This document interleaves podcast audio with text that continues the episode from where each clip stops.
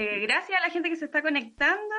Eh, les aviso que estamos eh, a través del Instagram de Mujeres y otras hierbas, también por Facebook, y que como todos los lives que estamos haciendo, después pasan a podcast y los pueden escuchar por Spotify si es que en este momento no nos pueden ver. Estamos con Eduardo Soto Fernández, matrón académico. Nosotros te espiamos un poco la vida, Eduardo, así que sabemos de tu paso por el ministerio, también por Miles, ¿sí? Sí, ahora estoy en eh, Miles otra vez. Sí, mira, eso no lo sabíamos. Nos faltó espiar mejor. La actualización. Sí, estáis haciendo hartas clases también. Y eh, eres el editor de las normas de regulación de la fecundidad. Te doy el pase, Edu, para que nos cuentes tú mismo sobre tu eh, vida profesional dónde estudiaste si quieres. Ok, ya, de, bien atrás. De bien atrás. Sí, pues. eh, sí, mira, yo salí de la, de la UFRO a la Universidad de la Frontera el año 2002. Y desde ahí trabajé siempre como en, en mi pueblo, acá en Treyé. Siempre me dediqué a la atención primaria. Y el, después me fui a trabajar a la dirección de servicio. Fui matrón de posta rural, más o menos dos años y medio. Y en la dirección de servicio eh, empecé a trabajar con el programa La Mujer, anticoncepción, cáncer de mama, cervicuterino. Y después empezaron a agregar más cosas, pues el Chile Crece Contigo, el programa VIH, el adolescente, y ahí estuve trabajando nueve años en, Y de ahí me fui al MinSal, cuatro años. Y ahí trabajé en el programa La Mujer también, en la, en la básicamente la norma de fertilidad, que fue un, un aprendizaje desde el punto de vista de contenido y también de política, porque demoró casi los cuatro años salir la norma. Ya, mira. Fue increíble. Y, entre medio me dedicaba a la docencia igual. Ahora estoy dedicado mitad a la docencia y mitad al activismo. Estoy por día miles en marzo. Así que ahí estamos armando algunas cosas interesantes. Oye, para la gente que no sabe, ¿nos podéis contar de qué se trata Miles? Sí, uh, es una ONG eh, que partió más o menos el año 2012.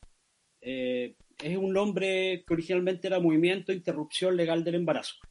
Finalmente terminó siendo una, una corporación y es la ONG que eh, hizo más incidencia política para la despenalización del aborto en tres la ley que salió el 2017.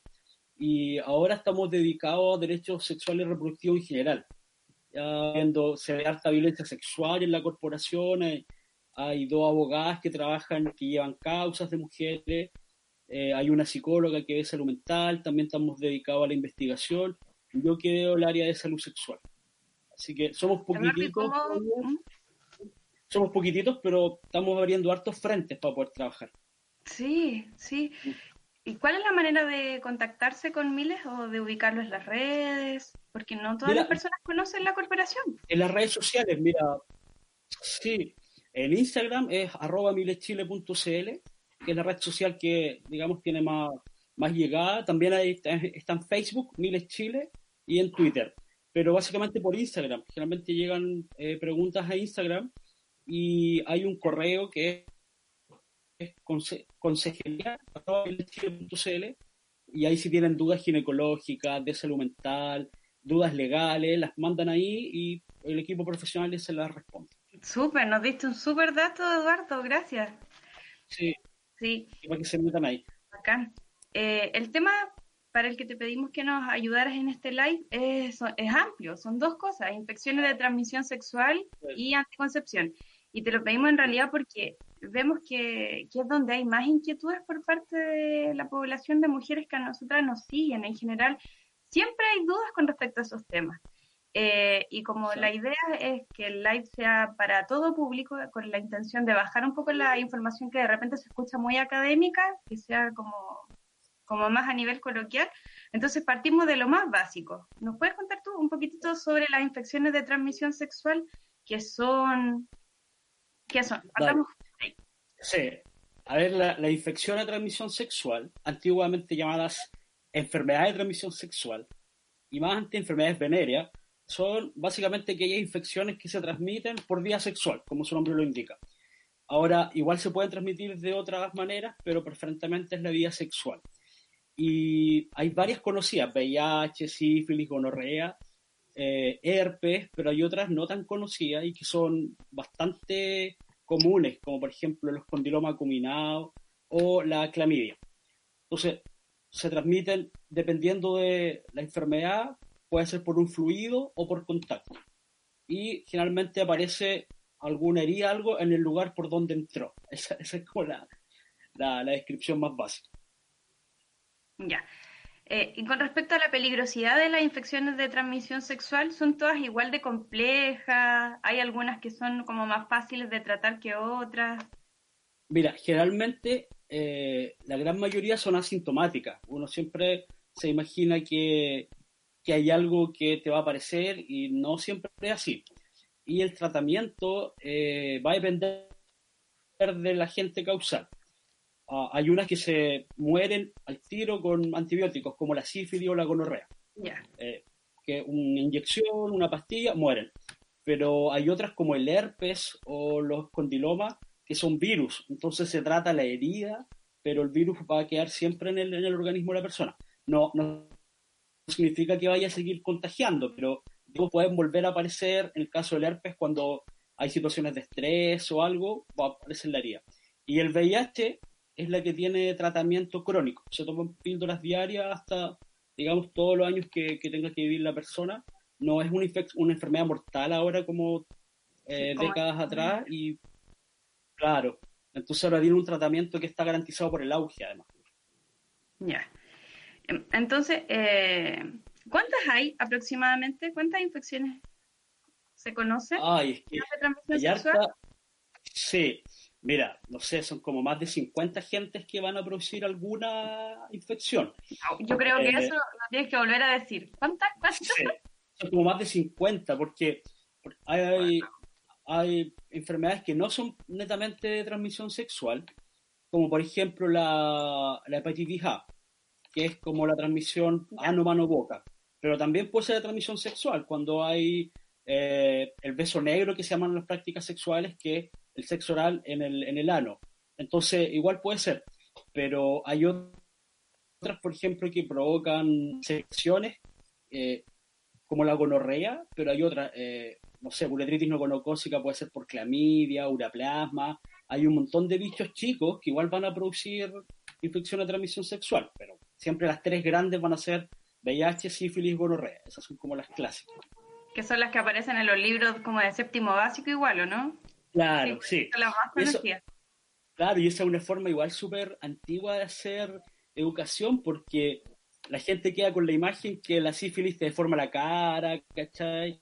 O que la gonorrea te da un fluido feo, y no es así, pues entonces las personas tienen actividad sexual no protegida y quedan tranquilos o tranquilas porque no tienen síntomas. Y la gonorrea, el 60% asintomático. Uh, entonces, si no te hace un examen, no te das cuenta. Y la, y la gonorrea, el tema es que se asocia a infertilidad, porque provoca inflamación crónica de, las trompas de falopio o en el hombro de los conductos seminales. Y como es asintomática, esa inflamación persiste por años y termina cerrando los conductos. Y esa es una de las grandes causas de infertilidad hoy día. Nos comentaron ahí, que, perdón que te interrumpa, que se escucha bajito tu voz. No sé si está la opción de que te puedas acercar un poco más al celular eh, para que te escuchen mejor. Ahí, no sé si escuchan mejor. Ahí, nos van contando. Y eh, las personas que escuchaban bajito nos cuentan para, para ver si podemos mejorar un poquito más el audio. Eh, yo te iba a preguntar eso, pues, ¿cuáles son las consecuencias que tienen en la salud reproductiva, por ejemplo, de las mujeres o de los hombres determinadas infecciones? Porque a veces se cree justamente eso, porque pues, algo como que se trata y ya, eh, y que no va a repercutir eh, posteriormente en la vida de las personas. Sí, y al menos, bueno, siguiendo con la gonorrea y la clamidia, en Chile, por ejemplo, la, la clamidia no hay exámenes específicos de tamizaje para todas las personas. El, cultivo es bastante caro, entonces sale más barato tratarla que diagnosticarla, porque la cipromicina, que es el medicamento con el que se trata, vale lucas en, en la farmacia y el cultivo vale sobre 40 lucas. Entonces, y la clamidia, claro. Y la clamidia es súper prevalente. Se estima que el 70% de las personas ya tienen clamidia, están colonizados por clamidia. Y, ¿70%? Sí, de la población sexualmente activa, sí. ¿Sí? Eh, sí, un montón. claro, y esa provoca infertilidad porque va a ocluir los, los conductos y es muy silenciosa, entonces no da ni, flujo ni nada la mayoría de las veces. Y las personas ya a los 30 años, cuando quieren ya planificar eh, tener hijos, se dan cuenta que no pueden y claro, tienen una clamidia que tuvieron a los 20 años y que no trataron, eh, les produjo la infertilidad. Mm. Mira, aprovechemos de, derribar mitos igual. Eh, hay, yo más o menos sé la respuesta, pero quiero que nos cuentes tú que eres el experto que nos está hablando. ¿Se asocian las infecciones de transmisión sexual a conductas sexuales de riesgo, algún tipo determinado de persona o no? ¿O esto es transversal? No. ¿Qué crees? de hecho, es un error porque, mira, como ejemplo, cuando partió el, el VIH, eh, que parte en el 81, digamos, la, la pandemia de ahora, porque los primeros casos fueron en los 50. Eh, cuando la partió primero en población homosexual porque la vía de transmisión era más eficaz, porque las personas homosexuales eh, tenían más conductas de riesgo que era el. Entonces, los primeros casos se diagnostican en hombres jóvenes menores de 30 años. Y cuando se empiezan a morir, van los activistas homosexuales a la Casa Blanca a, a pedir apoyo político y el asesor del presidente, que era Reagan, les dice, esto se transmite a los heterosexuales, año 82. Entonces no me interesa. ¿Cachai? Entonces ahí quedó el mito que eran grupos de riesgo y no conductas de riesgo. Entonces cuando tú tienes un grupo de riesgo, ¿qué haces con ese grupo? Lo aíslas, ¿o no? Y tienes la falsa sensación que eh, no, se va, no se va a transmitir. Pero eh, son las conductas de riesgo las que van a transmitir y va a depender del tipo de infección. Hay algunas, por ejemplo, como el VIH que se Perdón que te moleste. Otra vez me dicen que te escuchas bajito y que o hables más fuerte o te acerques más. Yo creo que quizás tenés que gritar nomás. sí, o quizás sea el... Ahí, ahí a mí me mejoró el audio. Quizás sea el Bluetooth de esto, que eso hace que se escuche bajo. Pero ahí a mí me subió si, lo ¿Mm? Mira, yo ahí me empecé a escuchar más fuerte. Sí, Sí, quizás en la posición del celular. Mira, nos cuentan igual que la transmisión de Face está sin ningún problema, así que si alguien tiene dificultades acá, se puede ir a Facebook, a de mujeres y compañeras y allá el, audio está perfecto. El, micrófono del compu, ¿cachai? Y acá quizás el del celular que está fallando, te lo voy a dar más, más volumen. ¿Ya? Pues. Ya, no se me lo voy a acercar más ahí, ¿cachai? Ya. Ahí esperemos que uh, la posición, me dicen, se mejore pero sí, ya. Sí. Uh, entonces, va a depender de la, del tipo de microorganismo. Por ejemplo, el VIH se transmite por fluidos. Y la eficacia de la transmisión del VIH es, es mala, o sea, hay que reunir muchas condiciones específicas.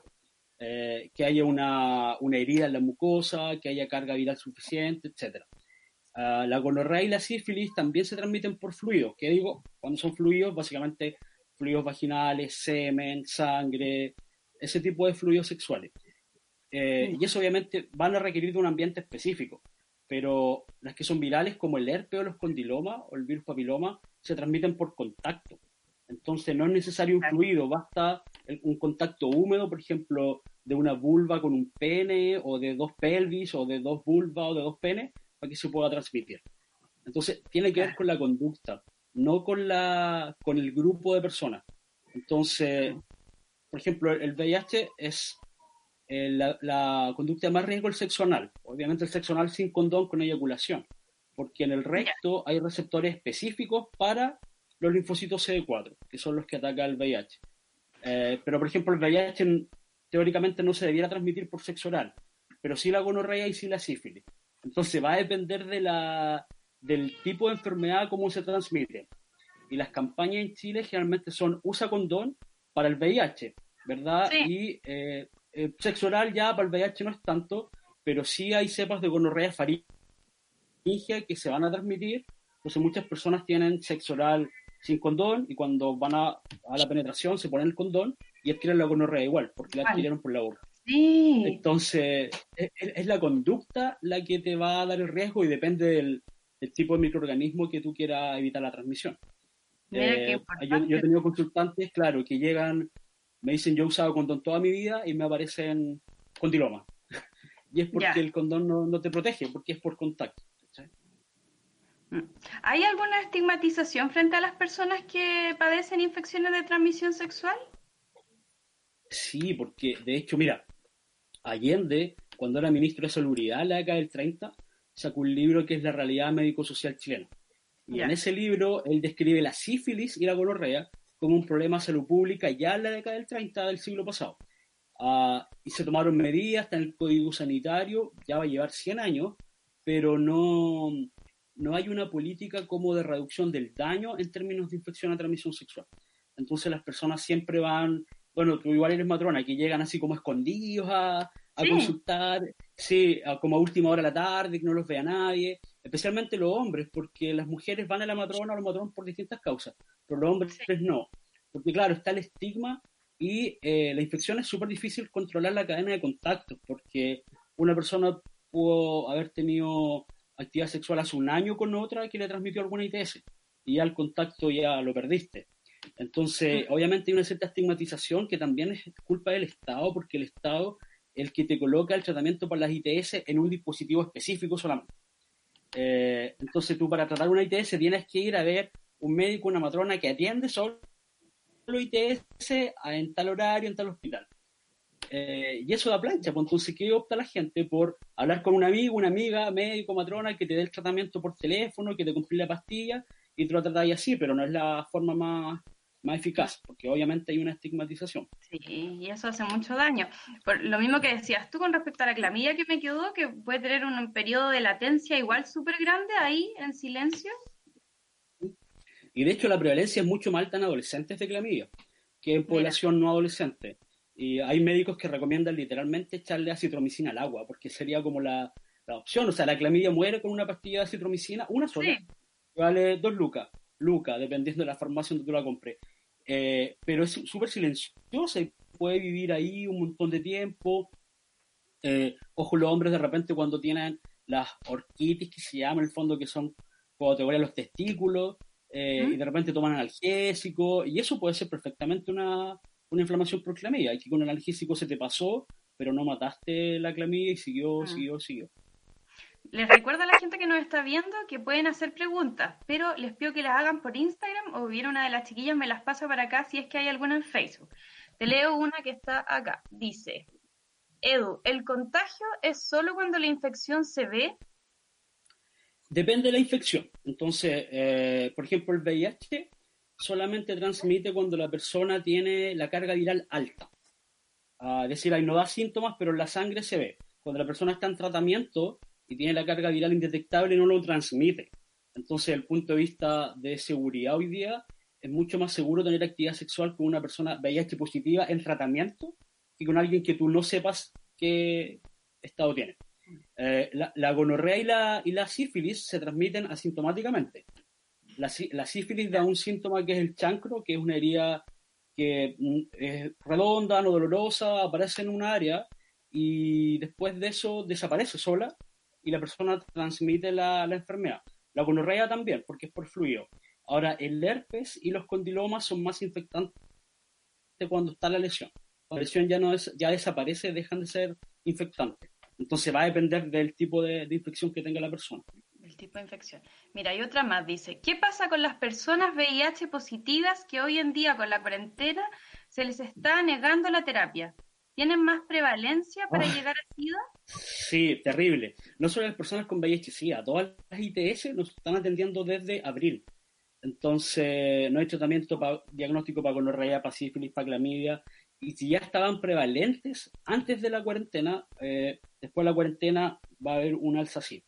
Eh, y claro, las personas con VIH cuando abandonan el tratamiento eh, tienen un periodo más o menos de gracia como de 10 días a 30 días es que la carga viral sigue baja, pero después la carga viral empieza a subir. El tema es que el VIH, como es de una historia natural muy, muy larga, eh, no van a presentar síntomas tan rápido. Pero el problema es que el VIH muta con mucha facilidad y no precisamente en buena persona, en mala persona. Entonces el VIH se va a hacer resistente a la terapia que esa persona haya tomado. Y el remedio que tomaba hasta antes de la cuarentena, si lo suspende, eh, se lo van a tener que cambiar por otro medicamento que no sea resistente. Entonces ahí la recomendación es la coordinación con ONGs que trabajan en esto, por ejemplo Chile Positivo, que ellos realizan de repente, entregan medicamentos a la gente que no tiene, porque a otros le sobraron y así. Porque el Estado, la verdad, en esta crisis ha sido bastante criminal con la salud sexual reproductiva, no ha generado mayores orientaciones, indicaciones ni nada.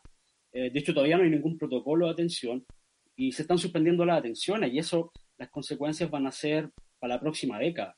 Sí, por todo lo que estamos hablando. Sí. Qué tremendo. Mira, otra cosa más.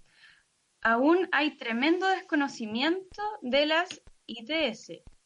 Y sucede que hay muchos que esperan ver una coliflor como expresión de una. claro, porque la, coliflor es la, clásica del condiloma. Pero hay distintos tipos de condiloma, hay unos que salen solitos, otros que salen en racimo, la sífilis también provoca condiloma, entonces claro, la persona que pregunta eso, no hay que esperar a tener un síntoma para tener una ITS. Si, o sea, si tuviste una conducta de riesgo, que uno sabe cuando las tiene, lo ideal es esperar un mes y hacerte un tamizaje para toda la ITS.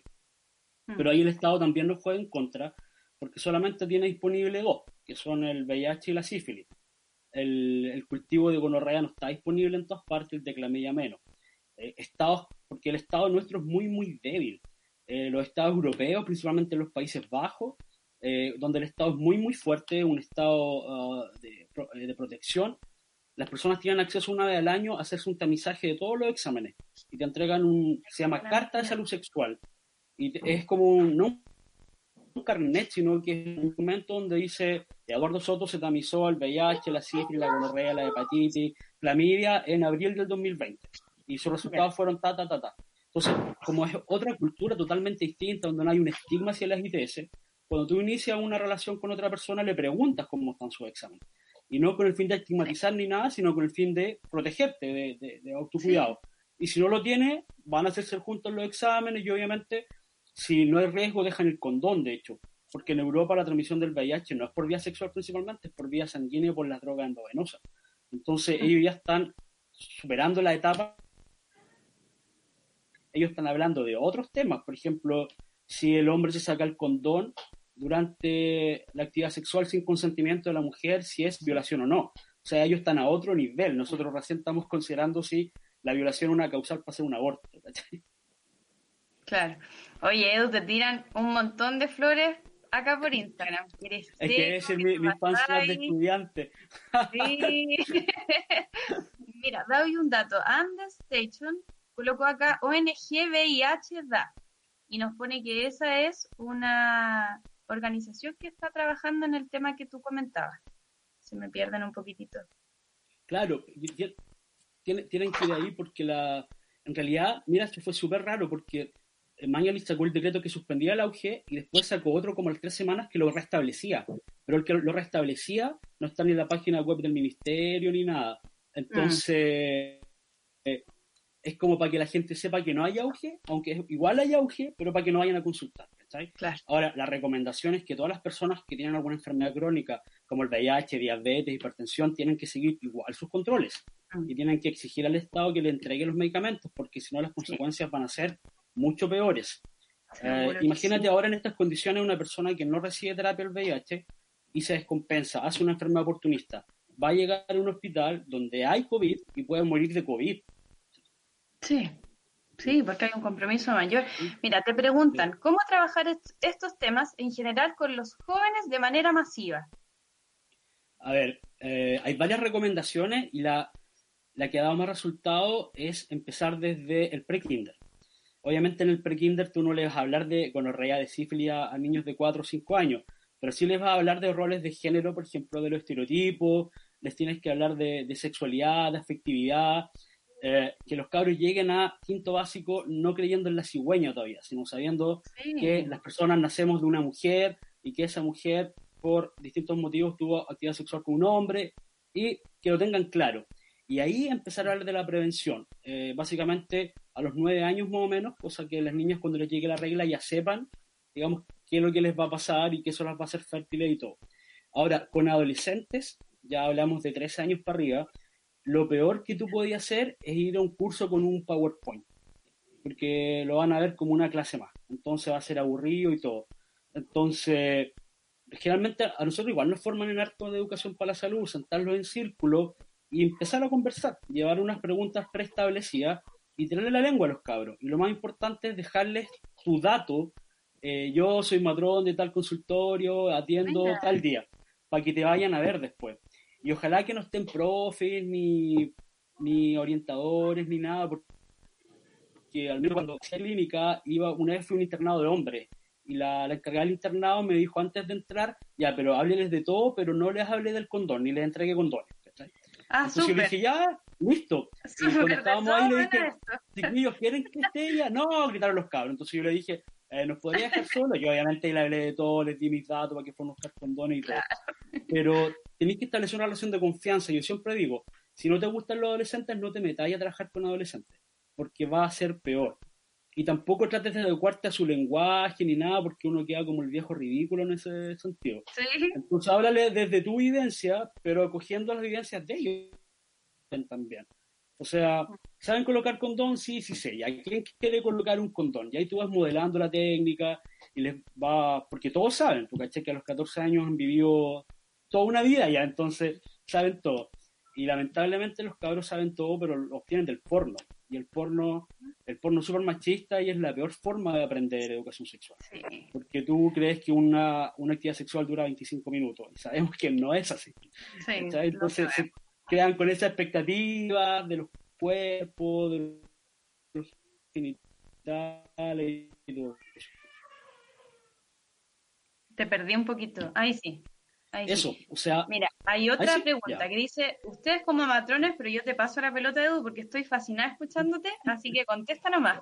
¿Cómo ven el panorama mundial post pandemia, considerando todo esto en tema de VIH, embarazo e ITS? a ver, mira, ah, ya hay estimaciones que hablan que en los países de ingreso medio como el nuestro, eh, con un 10% que bajen los servicios de salud sexual, se van a producir alrededor de 400 a 400 millones de embarazos no planeados en el mundo. Y eso va a hacer que aumente la, la- el aborto inseguro, etcétera. Acá en Chile, en Mile hicimos una encuesta y estamos sobre el 40% de falta de servicios, ¿cachai? Entonces acá va a ser mucho, mucho peor. Obviamente esto genera una iniquidad tremenda porque va a depender del país en que tú vivas, eh, cómo va a ser tú, las consecuencias posteriores. Así que si alguien tenía dudas de que la, la medicina era social o la salud era social o cultural, ahora ya va a quedar claro. Porque los países que tienen estados más fuertes como Alemania, Francia, eh, Suecia lo dejamos fuera ahora porque Suecia eh, trató de proteger la economía que tiene y no hizo cuarentena y ahora se les fue la economía a las pailas también. Pero ellos van a tener menos riesgos porque previeron ciertas cosas y aseguraron cosas básicas para la gente, no sé, desde un sueldo, desde acceso a, a salud. Entonces las consecuencias de ellos no van a ser tan grandes como por ejemplo en América Latina, que América Latina fue la última región del mundo afectada por COVID. O sea, tuvimos dos meses extra, además más que Asia y Europa, y nos pilló igual así. Yo ayer tuve una, una videoconferencia con gente de Nicaragua y me contaban que allá, si acá están escondiendo las muertes, supuestamente allá es peor. Eh, están despidiendo funcionarios públicos. Entonces, en Latinoamérica va a golpear fuerte el, el COVID por la falta de políticas, básicamente, de, de atención en salud sexual reproductiva. Muertes maternas en Chile, obviamente va a aumentar la muerte materna, eh, no necesariamente a causa del COVID, sino por las complicaciones que, eh, si tenéis una embarazada con convulsiones y tenéis todas las camas clínicas ocupadas con enfermos de COVID, no la vais a poder atender, ¿cachai? Y se va a morir. Esa, esa es la lamentable. Sí. Em, mira, como para cerrar un poquitito este tema, porque nos queda el de anticoncepción y habían hartas preguntas también relacionadas a eso. eh, ¿Cuándo recomiendas tú consultar, Eduardo, a las personas que nos están escuchando? ¿En qué A momento sería un- una buena instancia para llegar y, hacerse el exámenes, ese tamizaje que mencionabas tú? Ya, yo creo que ahora en cuarentena, no, por ningún motivo. Ahora lo, lo que yo recomiendo en cuarentena es que si presentan algún síntoma, eh, busquen alguna asesoría online. Hay muchas familias, pero también hay otras que están dando asesoría online y te pueden decir, sí, esto consulta o no, eh, esta pastilla. Porque el Ministerio de Salud tiene una norma que establece que frente a los síntomas tú puedes hacer tratamiento sin esperar la confirmación. Se llama tratamiento sindrómico, que es lo que estamos haciendo ahora. Una vez que ya pase todo esto en octubre, que la gente, si es FONASA, que se acerquen a su consultorio y ahí les pueden hacer dos exámenes que son el de la sífilis y el del VIH. Y si tienen ISAPRE, ojo con esto, el examen de la sífilis está incluido gratuitamente en el examen de medicina preventiva. Más de 15 años y son ISAPRE, van a su ISAPRE y le dicen, yo me quiero hacer el preventivo. Y la persona de ISAPRE les va a mirar feo porque es gratis, entonces les va a dar así un fajo de bonos con exámenes de colesterol, de glicemia, y ahí viene el de la sífilis también. Entonces es una forma de, eh, no están aprovechándose nada, se están exigiendo un derecho que está garantizado por una ley, solamente que no se difunde. Eh, pero totalmente eh, esperar que pase esto para no ir a tochar el sistema público con consultas que de repente no son tan necesarias y que pueden ser resueltas de otra manera igual. Ya, gracias, gracias. Yo creo que quedamos pero muy, muy bien con el tema de anticoncepción.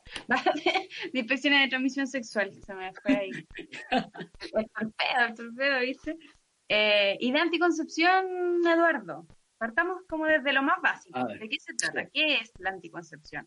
A ver, los anticonceptivos son uh, medicamentos o procedimientos que evitan eh, principalmente que una mujer que está sexualmente activa eh, quede embarazada.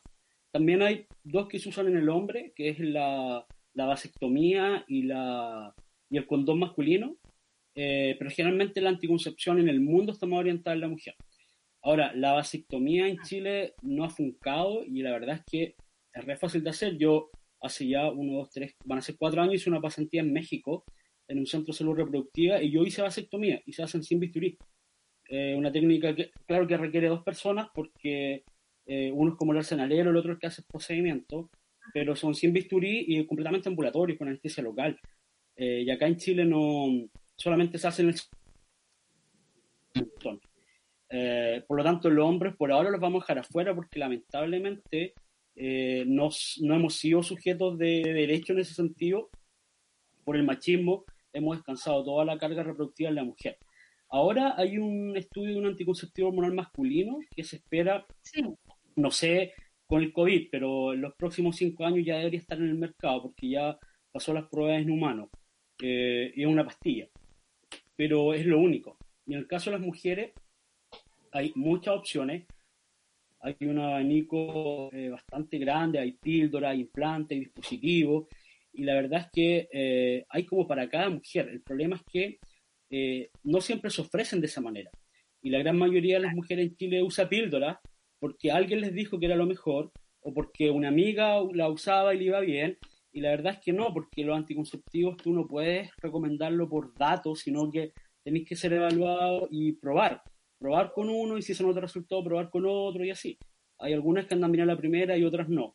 Eh, pero yo me he dado cuenta ahora que hay mucha resistencia a la hormona, pero tiene que ver con esto, tiene que ver con eh, la mala tolerancia que tienen muchas mujeres a las hormonas porque están mal indicadas o mal recetadas.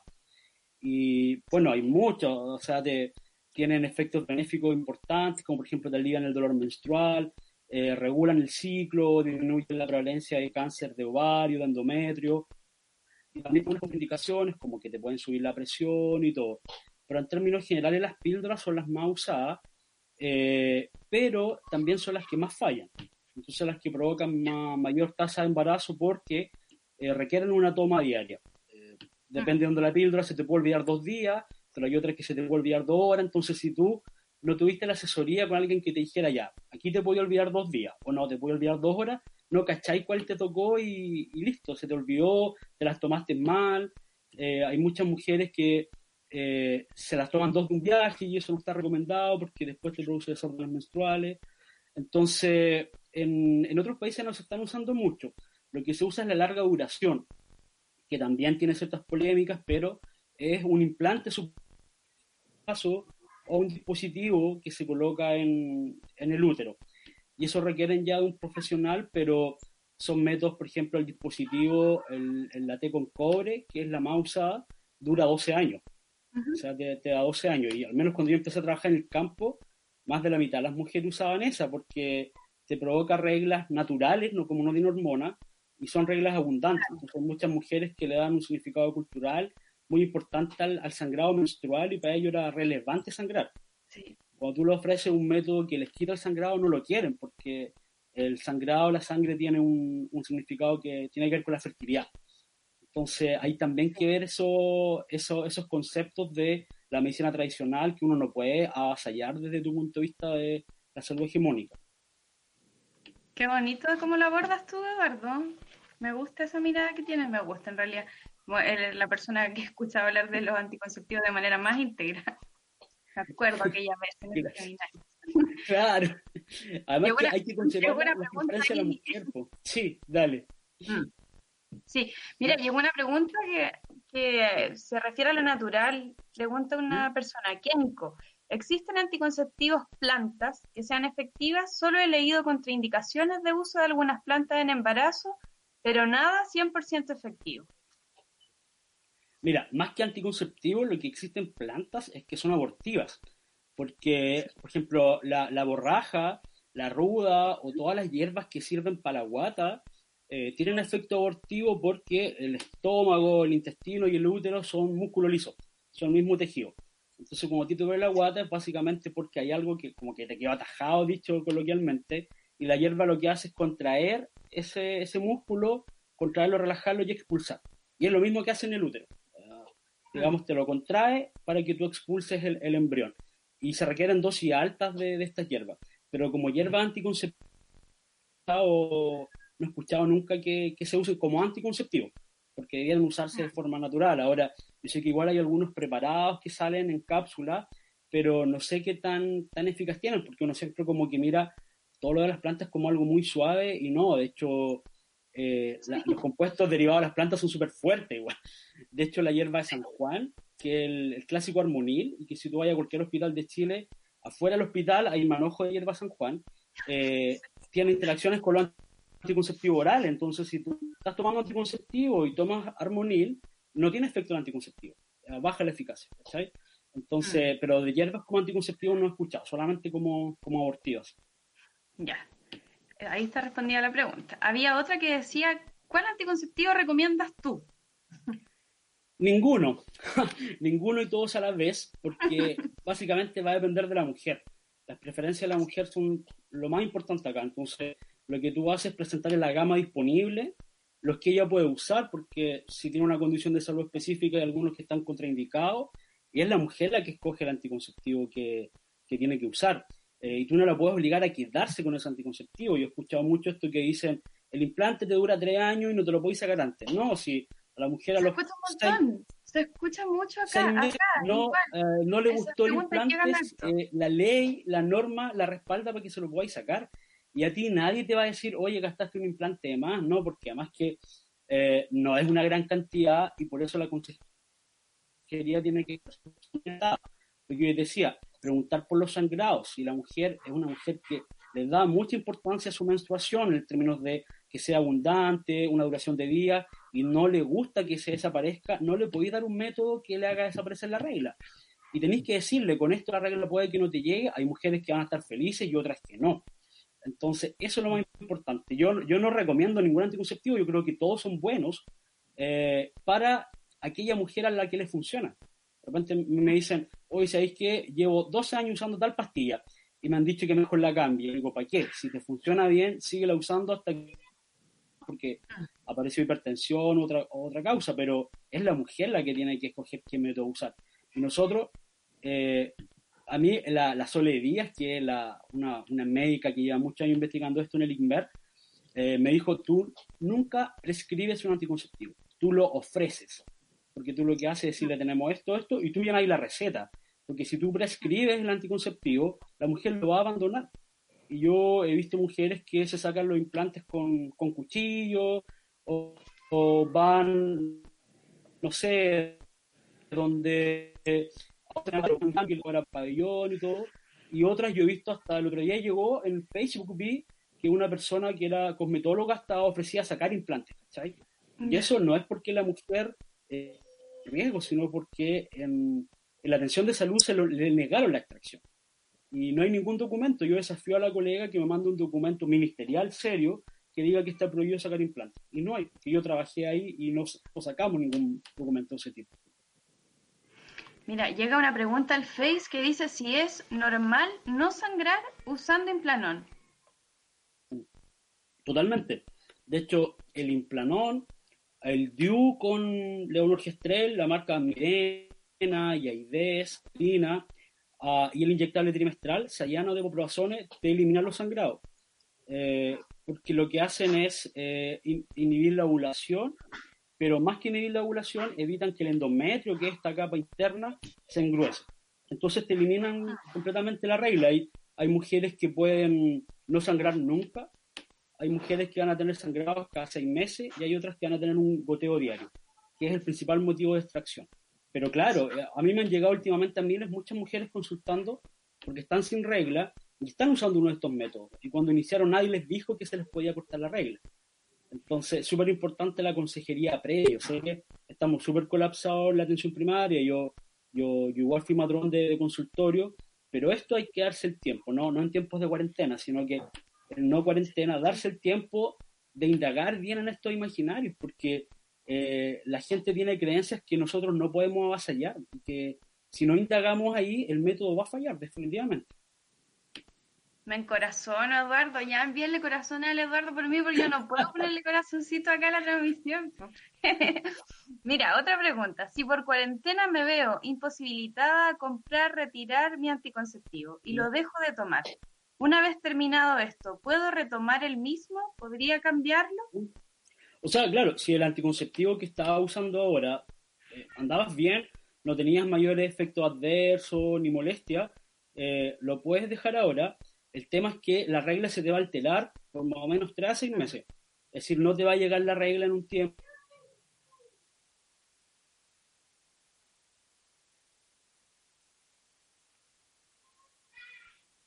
No, sí, ahora volviste inmediato. Sí, fue muy cortito.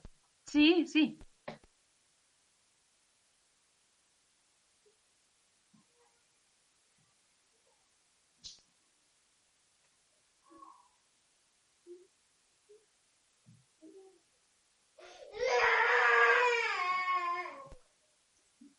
Teniendo un problema técnico acá. Ahora sí, yo te escucho. ¿Me escuchas, Eduardo? Sí. Sí.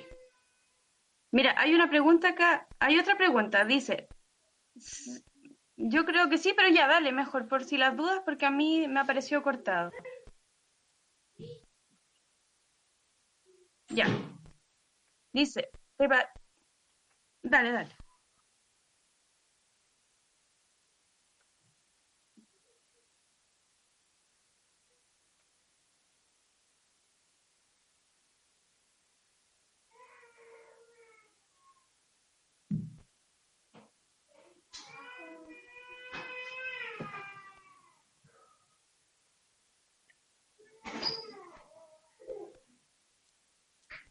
Mira, hay otra pregunta. Dice, ¿las pastillas se tienen que tomar sí o sí siempre a la misma hora? ¿O puede ser, por ejemplo, que la mujer se acuerde todos los días en la noche sin importar una hora exacta?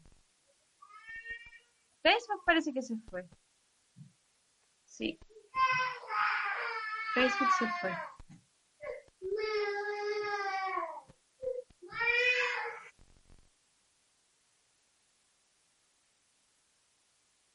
Sí. ¿Me alcanzaste a escuchar? Estamos con un problemita técnico. No sé si Eduardo me está escuchando o no. Yo creo que en el Facebook parece que se cayó. ¿Sí? Ya. Mira ya, a mí me apareces de nuevo.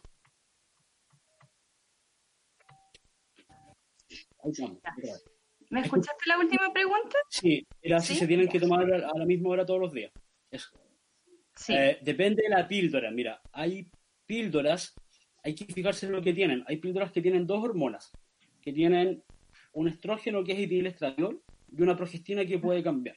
Lo más importante es el estrógeno, que realmente tienen que tener, o decir 0,3 eh, o 30, eh, que son las píldoras que tienen el nombre pelado. Por ejemplo, Anulet, Mex, las que no tienen nada o dicen CD, eh, las que no tienen ningún número son las que tienen 30. Y esas tienen una vida media súper alta, es decir, cuando tú te la tomas, en la sangre duran 40 horas. Por tanto, esa píldora tú te la puedes olvidar un día completo y no pasa nada. Pero las, las píldoras que tienen al ladito el 20 o el 15, como tienen una dosis más baja, si te olvidas dos horas, corre riesgo de embarazo, porque la vida media es de 24 horas. Entonces yo siempre recomiendo las dosis más altas. Yo sé que igual hay un lobby de la industria farmacéutica por venderle otros preparados, pero son menos eficaces y también protegen menos, porque eh, los anticonceptivos sirven para estas cosas. Y el estrógeno de las mujeres ayuda a, guardar hueso. Y las mujeres guardan hueso más o menos hasta los 25 años. Después de eso, no es que lo pierdan, sino que van ocupando el calcio que consumen en los alimentos. Y cuando lo pierden, es la menopausia porque no hay más estrógeno. Y las píldoras que tienen dosis alta eh, de estrógeno te ayudan a perder menos hueso. En cambio, las que tienen dosis baja, las que están acompañadas del 20 o del 15, pierdes más hueso. Entonces, es ah. súper importante eso también cuando se compra una píldora. Yo siempre cuando me dicen que toman una preparada de 20, les sugiero que lo cambien a, a otro un poquito más alto para, para tener mejor efecto a largo plazo. Ya. Mira, dice ahí si tú haces algún taller de estos temas. ¿Quieres? Ahora obviamente son todos por Zoom y ahí lo podemos coordinar a través de miles. De repente podrían escribir a miles ah, o acá por Instagram también porque estamos planificando eh, para junio ya talleres para atención primaria, para profesionales de atención primaria y a partir de julio ya para la comunidad en general. Eh, talleres por Zoom cortos de dos horas cosa de ir recogiendo algunas cosas ir entregando algunos contenidos. Mira qué interesante. En Facebook llegó otra pregunta, dice que, que hables por favor del mito de limpiar el cuerpo post hormonas. Ah, sí, ese es un mito, pero es muy, muy pegado que yo lo he escuchado a estos profesionales de la salud.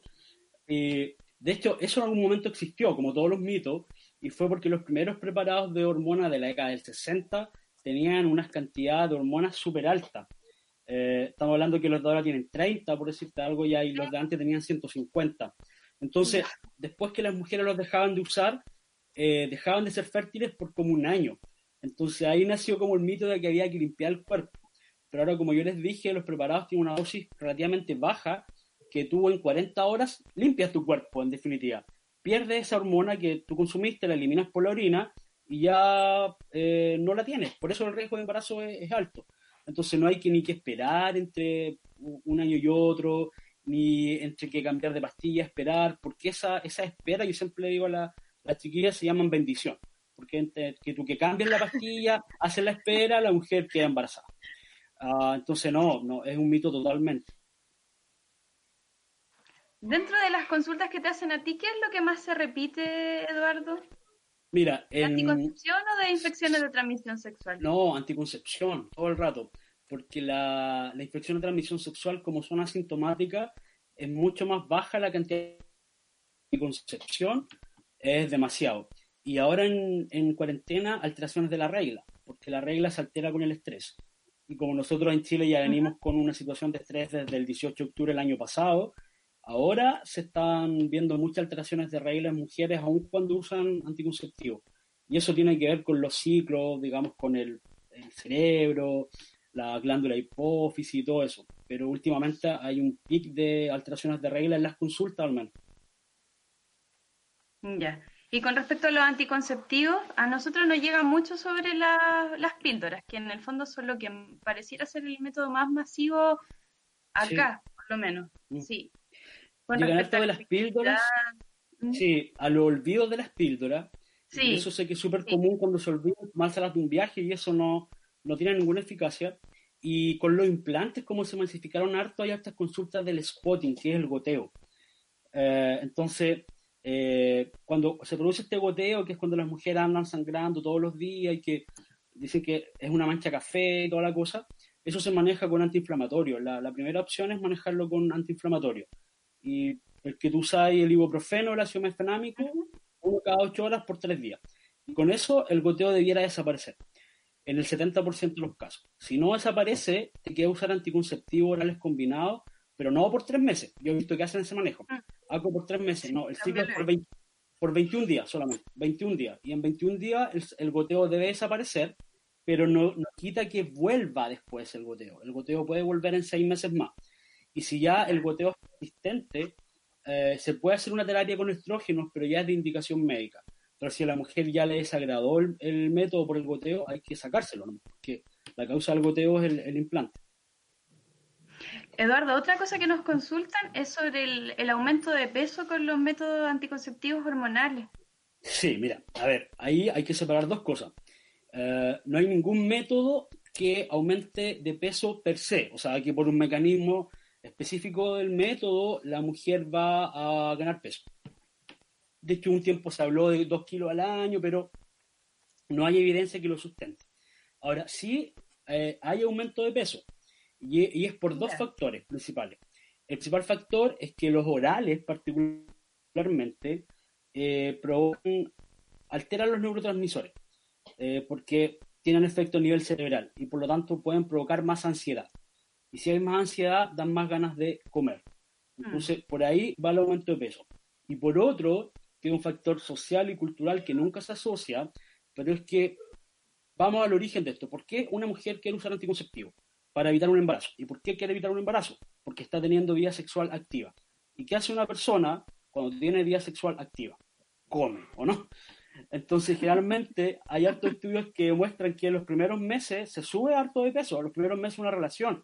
Entonces, hay factores que son súper atribuibles a la cultura del, del pololeo, de la pareja, de salir a comer. Hay otros factores que son intrínsecos del método, como el aumento de la ansiedad. Pero, ejemplo, yo he visto cosas inexplicables como aumentos de pesos con implanón, que el implanón no debe liberar porque no tiene estrógeno. Y yo lo he visto, entonces tú sacas el implante y la mujer retoma su peso habitual. Entonces, ahí siempre digo preferencia de la mujer. Si la mujer siente que el método aunque toda la evidencia te diga, tienes que querer a la mujer también. Y retirárselo, si ya no está conforme, ¿para qué? Y otra cosa que a mí me llegó como consulta a la cuenta personal es sobre em, la libido, sobre la ah, relación entre los anticonceptivos y, el deseo sexual. Mira, uh, el otro día yo estaba conversando con una amiga ginecóloga de eso y me dijo textual, mira, los ginecólogos hombres dicen que no afecta la libido, pero las ginecólogas mujeres sí. La verdad es que yendo a los estudios, ah, pasa con las pastillas, con las combinadas, no pasa con los otros métodos. Y resulta que las pastillas tienen, como yo decía, hasta dos hormonas, una el estrógeno y el otro la progestina. Y la progestina, o es un derivado de la progesterona, mientras más cara es o más nueva es, tiene efecto contra la testosterona. Aquí voy. Que, ah, a ver, las hormonas sexuales son estrógeno, progesterona y testosterona. Y hombres y mujeres tenemos las tres las mujeres igual tienen testosterona y los hombres igual tenemos estrógeno. Lo que pasa es que por los cuerpos prevalece en unos cuerpos más la testosterona y en la otra más el estrógeno. La testosterona es la responsable de la virilización, de que salga barba, la voz grave y todo, pero también es responsable de la libido. ¿okay?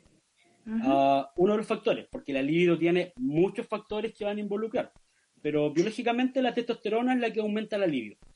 Ah, y hay un, un tipo especial de anticonceptivo que lo que intenta es disminuir la testosterona en el cuerpo y que se le da a las mujeres que tienen hirsutismo, vello, acné, que son los famosos antiandrogénicos.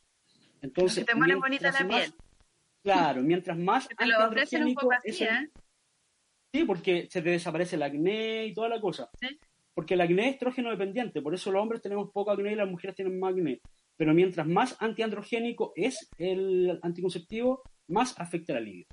Entonces, desde ese punto de vista, el que menos afecta es nuestro nunca había ponderado el leonorgestrel, que es el que tiene el anulet clásico. Es el que menos afecta. Y los que más afectan son el jazz, el yasmín o, cualquiera que sea antiandrogénico, ciproterona, cualquiera de estos compuestos. Eh, eh, pero te digo, la libido se afecta por el antiandrogénico. Ahora, yo me he dado cuenta ahora en la cuarentena que muchas mujeres eh, no han tenido plata para comprarse el, anticonceptivo porque los laboratorios, además de eso, lo subieron de precio. Ah, entonces, muchas mujeres quedaron sin trabajo y me escriben por eso, pero me dicen, ¿sabes qué? Cuando pase esto, eh, no quiero volver a anticonceptivo porque me di cuenta que me bajaba el libido. Se dieron cuenta cuando lo abandonaron, porque retomaron su libido natural. Ah, entonces, claro, hay, hay un efecto que tener, yo siempre digo, no es llegar y darle esta pastilla, porque son todas distintas y va a depender de lo que quiera la mujer. Si la mujer, ah. digamos, tiene una libido alta y siente que no se sentía nada. Ahora también hay otras que es efecto placebo nomás, y no, porque la libido obedece a factores que escapan, digamos, a este, a este live, pero la libido puede ser estimulada o disminuida por factores sociales totalmente. Sí. Eh, Eduardo, nos quedan tres minutos. No quiero que se me escape la anticoncepción de emergencia. Mm. Un minuto, si podéis. Sí. a ver, la anticoncepción de emergencia es absolutamente legal en Chile. Se le puede entregar a todas las personas que lo pidan. Se le puede entregar a menores de 14 años sin que los papás sepan, solamente informando a un adulto responsable.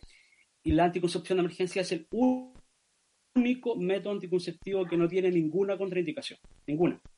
No es una bomba de hormonas, o sea, son 150 microgramos. Sí, es una dosis alta pero en el cuerpo de la mujer no va a tener ningún efecto. Eh, lo pueden tomar mujeres con lupus, con cáncer, mujeres obesas, eh, mujeres con distintas condiciones de salud. Y sí, no es tan eficaz como uno de uso regular. Es decir, de cuatro mujeres que usan la anticoncepción de emergencia, una va a quedar embarazada siempre. Entonces hay que tenerlo en cuenta. Y siempre que se usa anticoncepción de emergencia, se, puede, se tiene que recomendar un uso regular para después.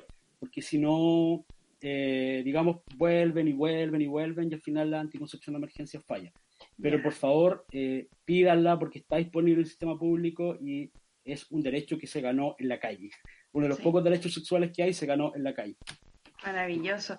Eduardo, ¿cómo te pueden contactar? Repítenos, por favor, para la gente que se, eh, se conectó después. Ah, hay un correo que es consejería.mileschile.cl Ahí pueden escribir su consulta eh, de salud sexual. Ahí lo, va a revisar una persona y si es de salud sexual me lo deriva a mí, porque llegan de todo, de violencia sexual, de salud mental, etc.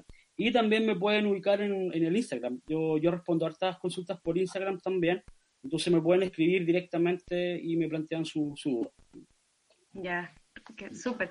No quiero que llegue y se nos corte y sin poder despedirnos, así que comienzo desde ya un montón de comentarios que no alcancé a leer. Yo creo que te trajiste el fan club entero. Porque Completo. corazón, este coprofe. Sí, colegas también. de la U, sí. Mira, que eres lo máximo. Gracias por la invitación. Es que me encantan estas instancias, especialmente ahora que hay que hacer harta, harta difusión de contenidos, porque se nos ve en un periodo de represión grave y después de recesión económica. Entonces, los derechos sexuales no pueden quedar de lado, no pueden quedar como lo último. Entonces, los que trabajamos en esto tenemos que difundir por todos los medios lo que sabemos. Sí, te agradecemos mucho. Yo la pasé muy bien, se me pasó volando la hora. Igual, Te recuerdo a la gente que se conectó que esto sigue 24 horas colgado en el Instagram y después lo pasamos a Spotify y ahí yo te informo para que lo difunda si es que alguien se lo perdió. Mira, te siguen, puro, puros corazones. Gracias, Ecoprofe. Te pasaste, Eduardo. Te pasaste. Te agradezco mucho. Súper, súper. Gracias eh, ¿Mm? De gran calidad el contenido que nos acabas de entregar. Eh, y coincido contigo, es súper importante que la información se traspase. Eh, son derechos que sí se ganaron en la calle, que tenemos consagrado gracias a ese trabajo y que es importante que se vuelva a recordar. Que no queden ahí. Que se usen, porque son derechos ganados. ¿Mm? Por la pandemia. Sí. Mm. sí. Sí, ya, muchas gracias, por la invitación. Sentido. Sí. Chao. Gracias. Voy a pasar acá. ¿sí? Listo. chao, chao. Gracias, Eduardo. Vale.